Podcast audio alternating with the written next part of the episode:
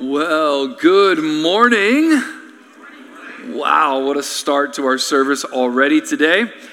Um, I, uh, I am so glad to be with you today. You look great, so good job. I, uh, I was away last week. Um, there are, I don't know if you know this, there are places in the continental United States where today the sun is shining and it's warm. And last week I was in one of those places. And so it was a wonderful time uh, visiting with my wife's family in, uh, in Tennessee. But we are back. It was good to be away, but it was good to come home, come home too. Good to know that God has given our church such a capable team of leaders and teachers. A special thank you to Pastor Tyler, who last week, uh, what we would say in college is he shucked the corn. And so, uh, thank you, Tyler, for uh, teaching last week and blessing the congregation. Big question now is, is all right, so what's next? Um, that's a good question. I actually wrestle with that one a lot. Um, before the Easter season, we were in a series uh, through the prophetic book of Daniel.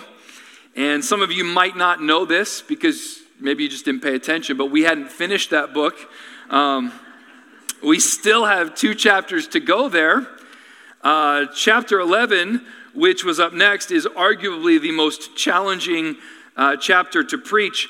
Um, I th- feel like I keep saying that week after week, and that's because it keeps getting harder and harder. Um, one commentator I found said that chapter 11 is suitable for seminaries and classroom instruction, but is altogether unsuitable for preaching. So that's going to be fun, right? Um, I tried to pawn it off on Pastor Duke because he'd been through the Bible like 600 times. And I said, Hey, Pastor Duke, you're preaching on Palm Sunday. Chapter 11's up next. And he said, and I quote, What? That's the hardest chapter. I think I'm going to go to like something else. So um, he did. Tyler wanted no part of it. He was uh, he went running for the hills. He's like, let me just talk about the empty tomb. And so here I am. Uh, I drew the short straw, and I feel like I'm a little bit caught.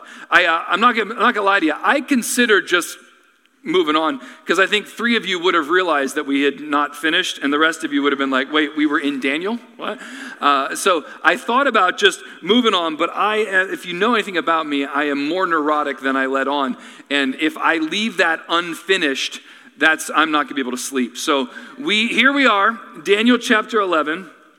Uh, like I said, I'm dancing around up here, not teaching, um, because it is one of the most challenging passages in the, uh, in the scriptures. So we're going to turn to Daniel 11. I'm going to make a stab at it. You're going to hold your opinions to yourself and tell me about how I did at a much, much later time. So until July, you're not allowed to say anything about how I handled this. But after July, feel free to send all of your comments to mandy at newtownroad.org. all right? Here's some things we need to keep in mind as we look at Daniel chapter 11 in the closing three chapters of Daniel, chapter 10, 11, and 12, are really one long prophetic unit, which makes this a little more difficult than in the past. So, about a month ago, I was in Daniel chapter 10, and we talked about that. Daniel 11, what we find today, is happening in succession with what we already looked at in Daniel chapter 10. And last time, when we were in Daniel 10, we saw a heavenly visitor who Daniel said was appeared above the river and, and who many believe was a pre incarnate vision of Jesus who was there to tell him what, uh, what was to come. We know about at this point that Daniel is an old man. He's been in exile for 70 years. We know that the exiles, after those years of Babylonian captivity, they've been released to return to the homeland. And we know that the first waves of returners were opposed and that the rebuilding efforts were halted and that caused great discouragement to Daniel and those who were still left in Babylon. And with the turmoil and uncertainty of that as the backdrop, Daniel received that prophecy about what was to happen to his people in the coming days. And when I first read this chapter, I was met with the same emotional feelings as when I sit down to read the technical manual for my dishwasher, right? It was fairly confusing with all these talks of the northern kings and the southern kings, the clashes and the battles, and the, the daughters being offered and the strong arms not being withstood. And so this morning we're going to take once again an overview approach. It seems the most helpful, it seems the least exhausting. And as you read through the 11th chapter of Daniel, you'll quickly see that you have to take an overview approach because that's what we're dealing with. Almost four centuries of history contained here. And it looks like a running summary of wars and conflicts. And I've arranged my thoughts this morning uh, in a sermon title called uh, Centuries of Conflict.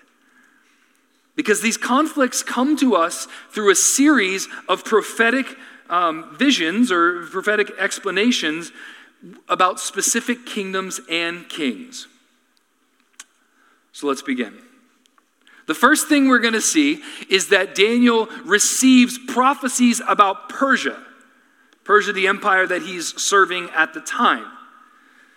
In Daniel chapter 11, verse 2, because remember, if you remember, 11 1 really goes with the previous chapter. 11 2, now I will show you the truth. Behold, three more kings shall arise in Persia, and a fourth shall be far richer than all of them. And when he has become strong through his riches, he shall stir up all against the kingdom of Greece. Okay?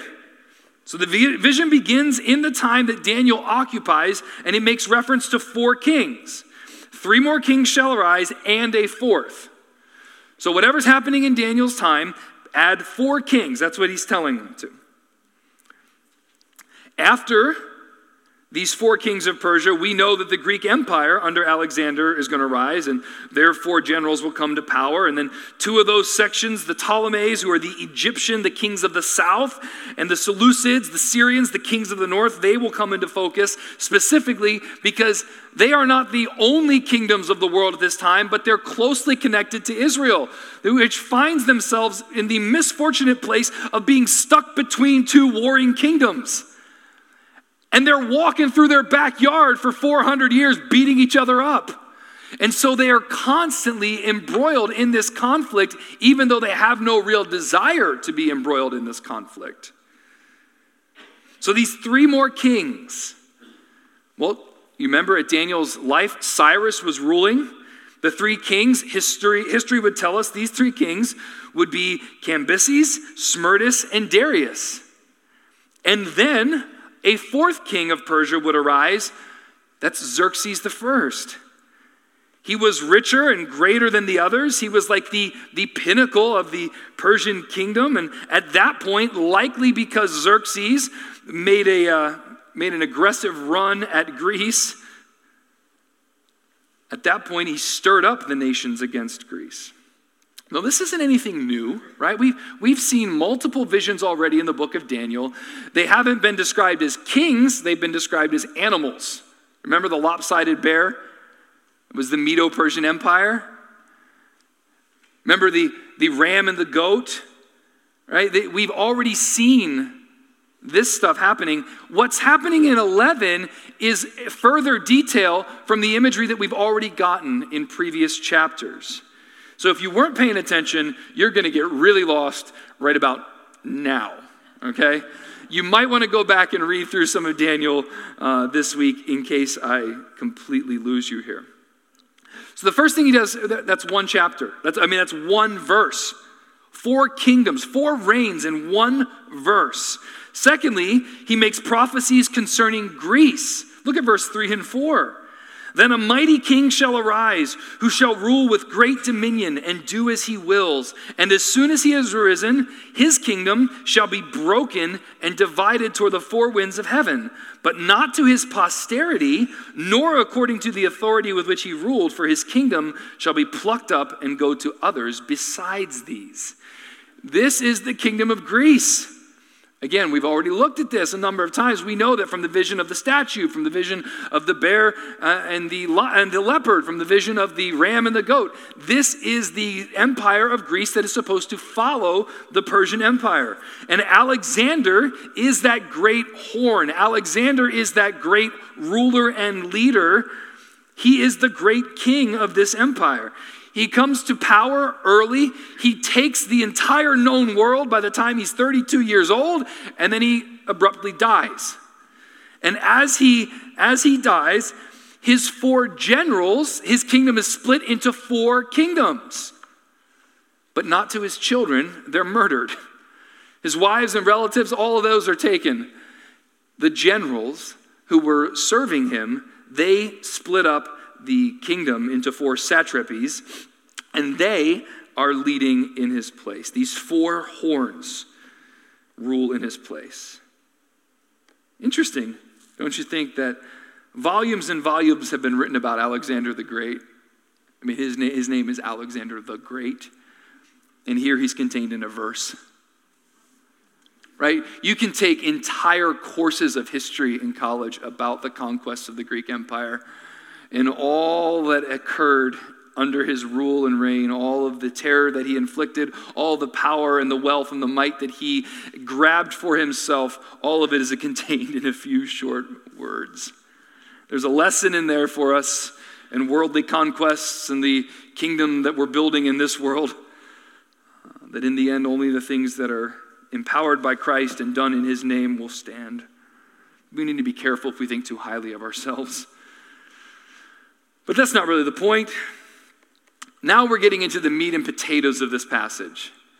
Because we're getting through Persia, getting through Greece. Now, now we have what's left.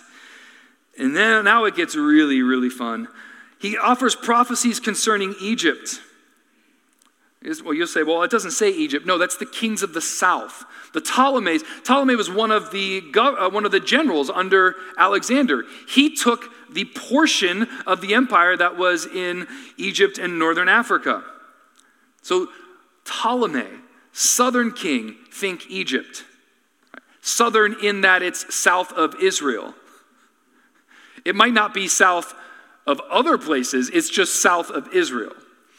And then the northern king, or think Syria, the Seleucid. Seleucus was one of the generals. So the, there actually were four generals, but these two are the ones that God, in his wisdom, is focusing on because these two tell the story of how they affected Israel and God's people over the next 400 years.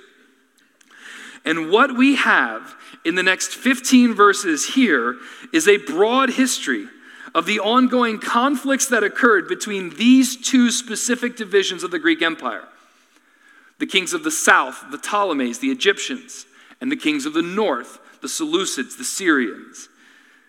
And poor Israel stuck in the middle. Now, it should be noted that from chapter 2 to chapter 20, we are looking at 355 years. That's a whole lot of ground to cover in 18 verses. That's 18 verses to tell a story older than the history of our nation. 355 years ago was like 1665. Just imagine what was going on around the 1660s in world history. The Great Plague was hitting England, ravaging London until in 1666 the fire of London helped to decimate the population of vermin that were carrying it. 70,000 were killed in a week under the Great Plague. New Amsterdam a fun upstart colony in the New World, was renamed New York by the English. And the colony of New York, or the province of New York, passed a law in that year guaranteeing religious freedom for Protestants. Ironic, don't you think? Somebody should remind our esteemed governor that we already have that freedom. Robert Hooke, an English natural philosopher, was using a phenomenal new machine called a microscope. And he found something that he called cells present in cork and in living plants. The London Gazette, the oldest running newspaper in the world, was published as the Oxford Gazette. And a guy named Isaac Newton was still conducting experiments. He discovered through the use of a prism something he called white light. Now imagine trying to give a summary of the important events that have occurred in a place just like, we'll just say one place, New York. And let's just put, let's just put maybe like the Hudson Valley. Let's say, let's try 355 years of history from, from Manhattan to Albany. Can we, can we communicate in 18 verses all the most important happenings of 355 years of history just in that region? Any of you study history? Very difficult. You have to take a flyover view. We don't have a choice.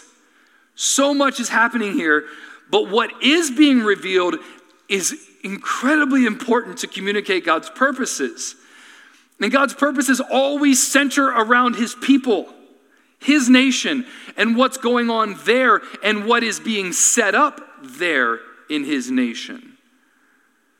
So Israel is sandwiched between these two, often the site of their conflict, and eventually the northern kingdom, Syria, the Seleucid kingdom, would give rise to a guy named Antiochus IV Epiphanes. That little horn that we talked about earlier in chapter 8, the one who would bring upon, bring upon God's people great trial and persecution. All of the events leading up to that, the significant events, are foretold here. But, but it should be noted that, that some would say that if you're going to read the 11th chapter of Daniel, you should have a, a good world history companion with you. So that as you read, you can check the events of history to help connect the dots because there's multiple kings of the north referenced here, multiple kings of the south. So here's what's going to happen. We're going to go real fast, and hopefully you can see what's going on. In verse 5, we have a king of the south that he's going to be strong, but one of his princes will be stronger than he and shall rule, and his authority shall be a great authority. This is Ptolemy the first. Soter was his name, and the first Seleucid king, Nicator. The king of the south, Ptolemy, he was one of Andrew, Alexander's generals. The, the prince that's referenced is another general, a lesser general under Alexander. He came to serve under Ptolemy, but eventually returned to the northern kingdom and took his territory, and it grew. He controlled more territory than even Ptolemy the first. His authority shall be a great authority. It was greater even than Ptolemy's. In verse 6, we have a guy named Ptolemy II Philadelphus. I love this guy already. And Antiochus II Theos. All right, Ptolemy is the Egyptians, Seleucids, Antiochus, northern kings in Syria. In an arranged political marriage, Ptolemy II, the southern king, offers his daughter Berenice to Antiochus II, the northern king. So far, so good. Trying to seal an alliance. But Antiochus had a problem. He was already married to an angry woman, and hell hath no fury like a woman scorned or a woman forced to invite a new wife into their marriage. So his wife saw to it that Antiochus, Berenice, and their child were all killed, and their power did not last. Now look at verse 8. What does it say? He shall carry off, um, I'm sorry, in verse 7. From a branch from her roots, one shall arise in his place. Okay, so Berenice's brother is one from her roots, Ptolemy the third. Euergetes was his name. That's not nearly as cool as Philadelphus. And Seleucus the second is in, in line here. So what happened is Berenice's brother, who the, the woman who was killed, the, the, the daughter offered in a political alliance, her brother comes to power, Ptolemy III, and he's going to uh, exact vengeance. So he goes and he captures the Syrian city of Antioch, the capital, and carries off the gods and the vessels. Sounds a lot like what the Babylonian king did in Jerusalem. Captured Jerusalem and Jerusalem and took the sacred vessels with him. Well, that's what happened here. That doesn't sit well with the northern kingdoms. So when Ptolemy the four, the, when Antiochus III comes to power, He's known as Antiochus the Great in, in verses 10 through 19. He is a northern king, a Seleucid king. He's called the Great because of his military conquests. And he's an important figure because under his reign, Palestine fell under Syrian control. Under his reign, under Antiochus III, Palestine was occupied by the northern kingdom. So the southern kingdom in verse 11 launches a counterattack against Antiochus III and a great clash of military power that includes 143,000 troops total and interestingly enough, I wish I could see this, 175 elephants. I don't know how you do that, but dang, that sounds cool, doesn't it? Like, please, I want to see a bunch of elephants going at it. That'd be so cool. So, 175 elements. What happens is Ptolemy IV, the king of the south, wins, But look at verse 12. And when the multitude is taken away, his heart shall be exalted. He got proud. He shall cast down tens of thousands, but he shall not prevail. In his pride and his arrogance, as it often happens, he begins to exalt himself and kill and slaughter people, but it says he won't last. He won't last. Starting in verse 13, this, the kings of the south are no longer the stronger empire, but the kings of the north are. Antiochus III, the great, that northern king, he attacks the kingdom to the south. When the king dies, and Ptolemy V, who is about five years old, was appointed to be king. He's really smart. He said, We have a kindergartner leading the country. Now's a good time. Let's go attack it. In verse 14, some of the Israelites actually rebel and they fight against Egypt, siding with Antiochus the Great, but they will fail. In verse 15, the general of the southern army engages the Syrian army at a city near Philippi, and they were soundly defeated. Now Antiochus has control over Palestine, and the beautiful land is in the possession of the northern, northern kings, setting the stage for the rise of Antiochus IV Epiphanes. And now you understand why we have all this kings of the north and kings of the south business. It gets us to here. Antiochus, the king of the north, forced peace on the southern kingdom. He seals the alliance with the gift of his daughter, named Cleopatra. Not that Cleopatra, a different one. But unfortunately for him, Cleopatra loved her new husband more than her old man, and she turned on Antiochus the Great and actually fought with the Ptolemies against him. Quite embarrassing. In verse 18 through 19, 19 describe the end of Antiochus the Great. Afterward, he shall turn his face to the coastlands. He shall capture many of them. But a commander shall put an end to his insolence. Indeed, he shall turn his insolence back upon him. Then he shall turn his face back toward the fortresses of his own hand, but he shall stumble and fall and shall not be found. And here, Antiochus the Great, described by his military might and wonder, meets an end just like every other earthly king, giving rise to Seleucus IV, who was known in history as Philopator. The Philopator. That sounds like a. If I was, if I was, if I was coming up with biblical transformer names, he would be the leader of the Decepticons. Philopator. And he would have superpowers that I'll talk about later. All right. All, what's all that? All that to say this. Hundreds of years of history contained in those passages describe the wars of the kings of the south, Egypt, and the kings of the north, Syria. And Israel's stuck in the middle. And now the time is right. The northern kingdom is occupying Palestine, and Daniel receives a prophecy concerning Antiochus IV Epiphanes. We've talked about him before. This is the real climax of this passage. This highlights the arrival and ascension of the most wicked king the world has ever known who mercilessly persecuted God's people. He wasn't the rightful heir to the throne, as we find he, he seized control through trickery. And although he was attacked again by the southern armies, they fell before his strength. That's what 22 and 23 tell us. Armies shall be utterly swept away before him and broke him, even the prince of the covenant. And from the time that an alliance is made with him, he shall act deceitfully. He shall become strong with a small people. He took over a small empire and became great. Then he attacks Egypt's richest provinces in verse 24. But look at verse 27. Look at verse 27. And as for the two kings, their hearts shall be bent on doing evil. They're going to war against each other. They shall speak lies at the same table, but to no avail. For the end is yet to be at the time appointed. This great conflict is occurring. These two kings have set their hearts against one another to war. They're, decept- they're, they're deceptive towards one another. They're trying to pol- uh, politicize this thing, to maneuver.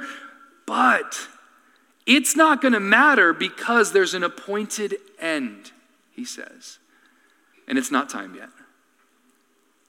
It's not time yet.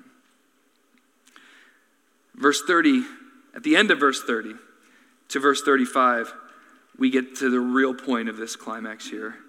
After being turned back by the Romans during a trip into Egypt, which is a great story, by the way, Antiochus IV Epiphanes is leading the charge to attack Egypt, but he is met by Roman forces.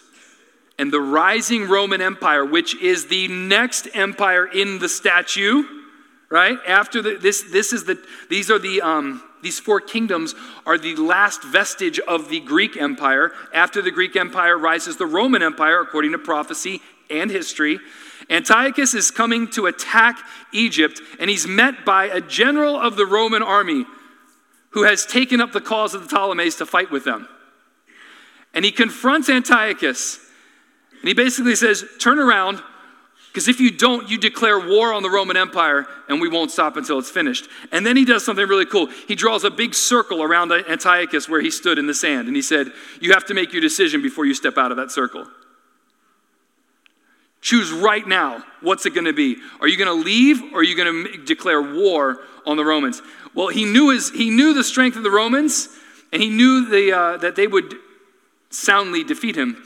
So he chose not to fight them, but that humiliated him. And Antiochus IV Epiphanes turned his humiliation back on the people of God in rage. His greatness was questioned. He was humbled in the eyes of the world.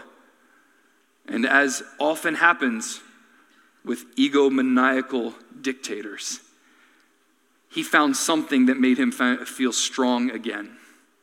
So he unleashed fury and rage on God's people, slaughtering them, thousands of them, he, he ceased the worship in the temple in 167 BC, which is described in verse 31. And we, we have the record of the abomination of desolation, where he entered into the Holy of Holies and offered the blood of swine, pigs, on the altar of God. The, the temple was unclean. He made false promises to further corrupt apostate Jews. But even in that time, verse 32, there were those who knew God and stood firm. Even in the midst of all this chaos, verse 32, let's look at it tells us.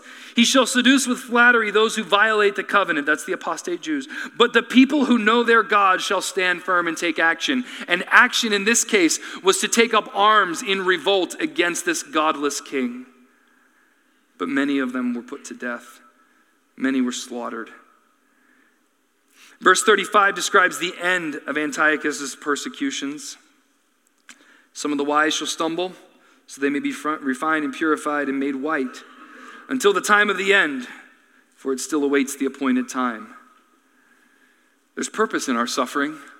There was purpose in the suffering for the people of God that, that they would be refined, purified, made white, that their holiness would be affected, that they would be sanctified, that they would be nurtured and grown, that their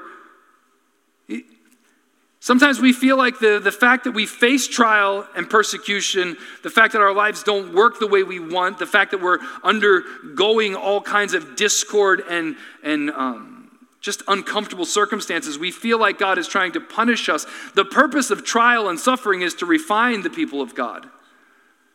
Not to beat them down and bring them low, but to strengthen them and refine them. To, so that we would be, have our perseverance um, strengthened, that we would have our faith strengthened. And then in verse 36, Daniel's vision changes. And now he gives a prophecy concerning the end times. There's a shift in content, and histor- historians will tell you that what comes next doesn't line up with what happened in Antiochus IV's life, Fourth's life and doesn't line up with what happened in the Roman Empire. So we're now talking about something else, something future, something at the time of the end. Multiple times in this passage, we have seen that phrase, the appointed time. It's yet to be the time of the end. Now we're concerning the end times, that there is coming a day when the end of human history will be uh, unfolded before us. And what follows isn't Antiochus IV. Conservative scholars agree that the vision is moving to t- describe the end times in the person of the Antichrist who is prophesied. You see, Antiochus IV, with his quest for supremacy, with his hatred for the people of God, with his persecution of them, he serves for us as a picture of Antichrist. He's not the one, but he is like the one who is foretold in Scripture that little horn of Daniel 7, the man of lawlessness in Second Thessalonians, the beast of Revelation chapter 11 through 20, the most notorious tyrant who ever will live. And he, verse 36, he will, this, this king, this antichrist, he will set his heart to do what he pleases. He'll make great blasphemous boasts against the Lord until the time of God's wrath is complete. And during this time, God, in his wisdom and in his holiness, will pour out his judgment upon not only Antichrist, but also all the wicked followers of this beast.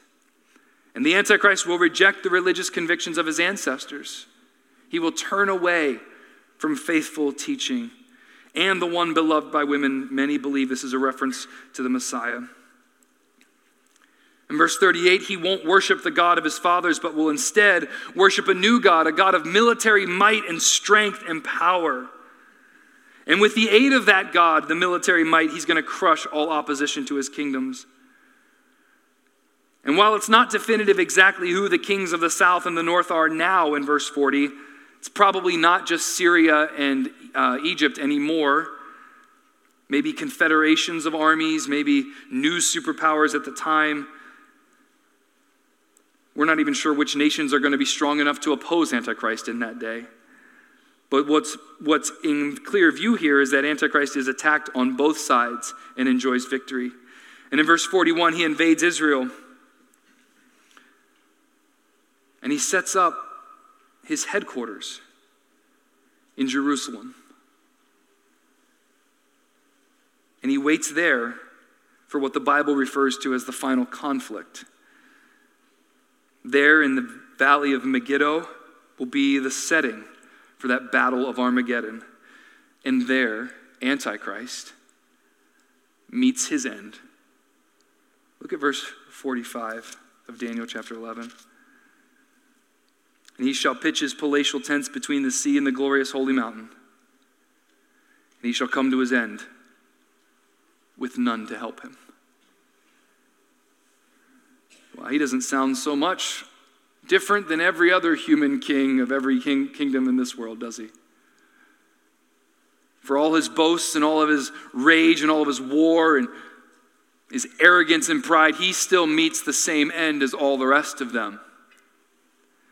Because all the kingdoms of this world will meet the same end, even the ones we love.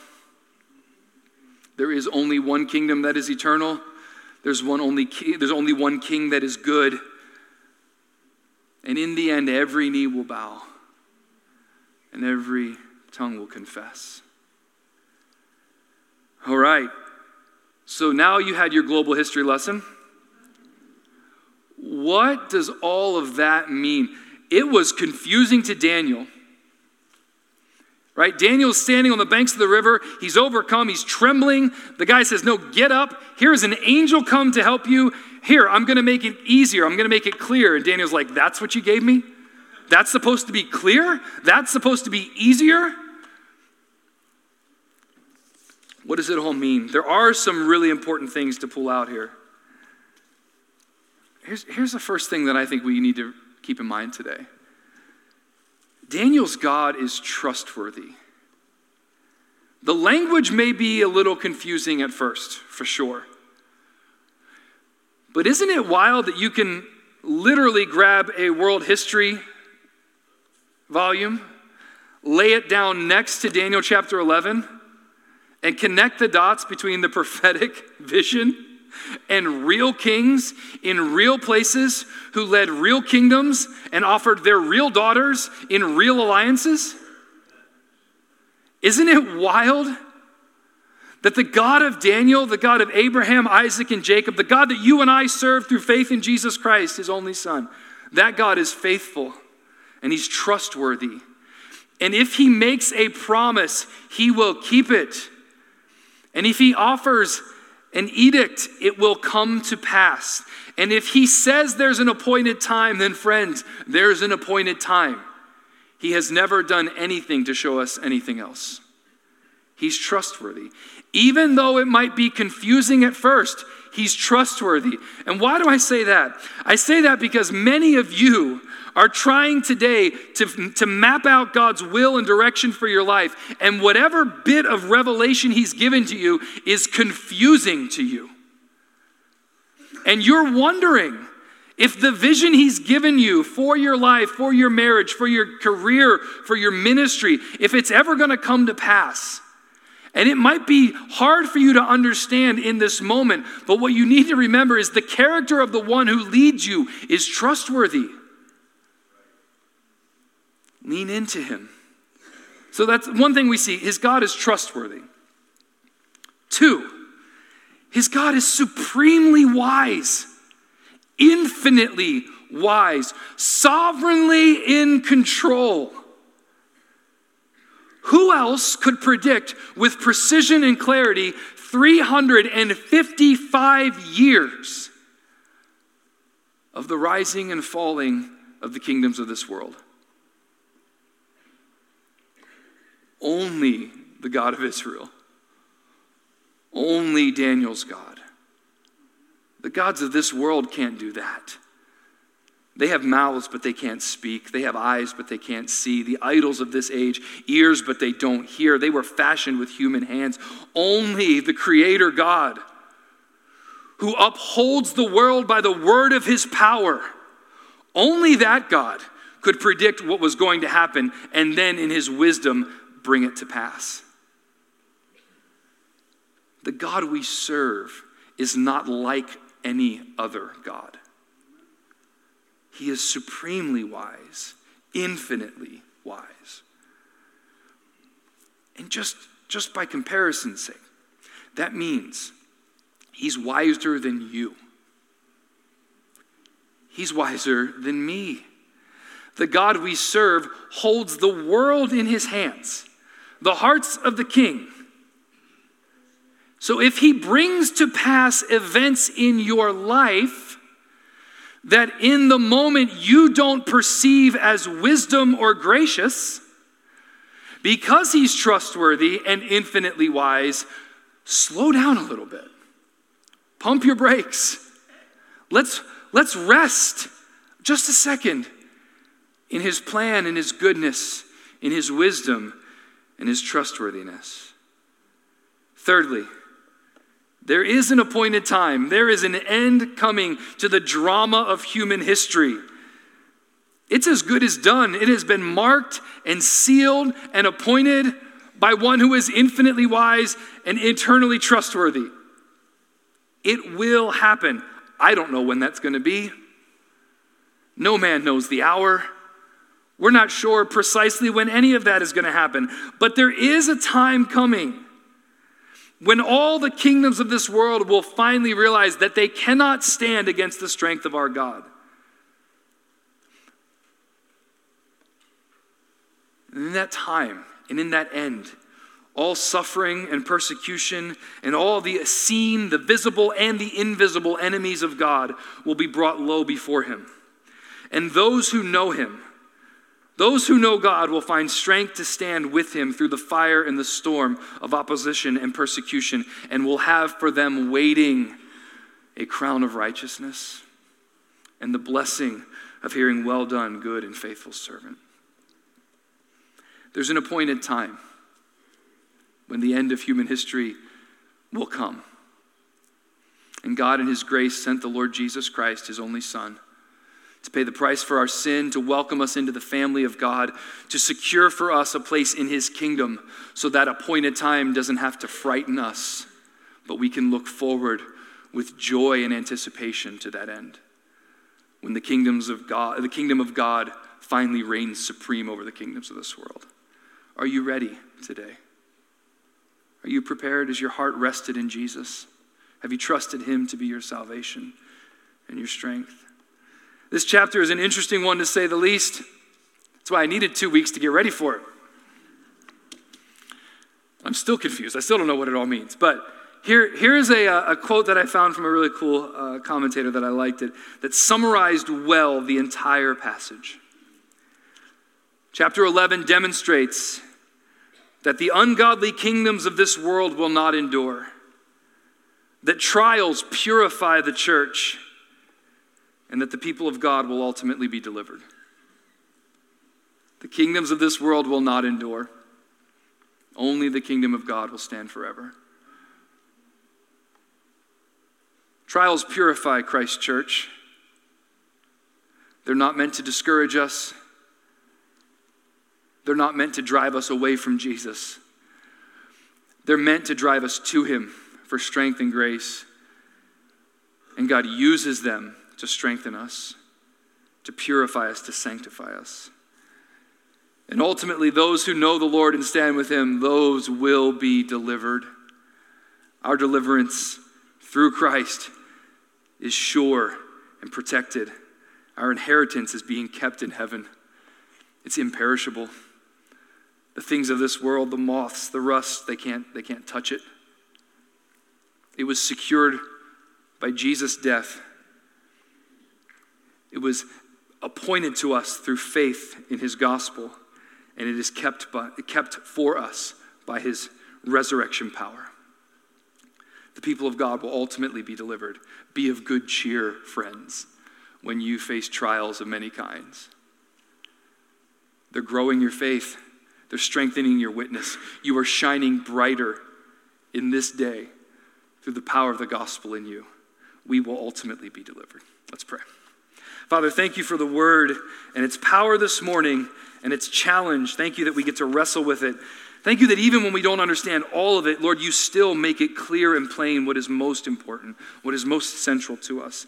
And we know that that only comes through the ministry of the Holy Spirit. So thank you, Holy Spirit, for being our teacher today we have needed you. And Lord, I pray that as we continue to gather here this morning, that our hearts would be encouraged by these truths that we've found today that you are sovereignly, supremely in control, that your word is trustworthy, that you're faithful, that ultimately those who know you and stand with you, we will be delivered. The kingdoms of this world cannot stand against your strength, your wisdom, your might, your power. God, you are faithful. Faithful to bring about the strength of your kingdom, faithful to bring about the deliverance of your people, faithful to strengthen their witness in trial and persecution and sickness and illness, faithful, God, to give them wisdom and discernment in their confusion. You are faithful Lord, we as your people have seen your faithfulness over and over and over again in the book of Daniel, throughout the Old Testament, into the new and in our own lives.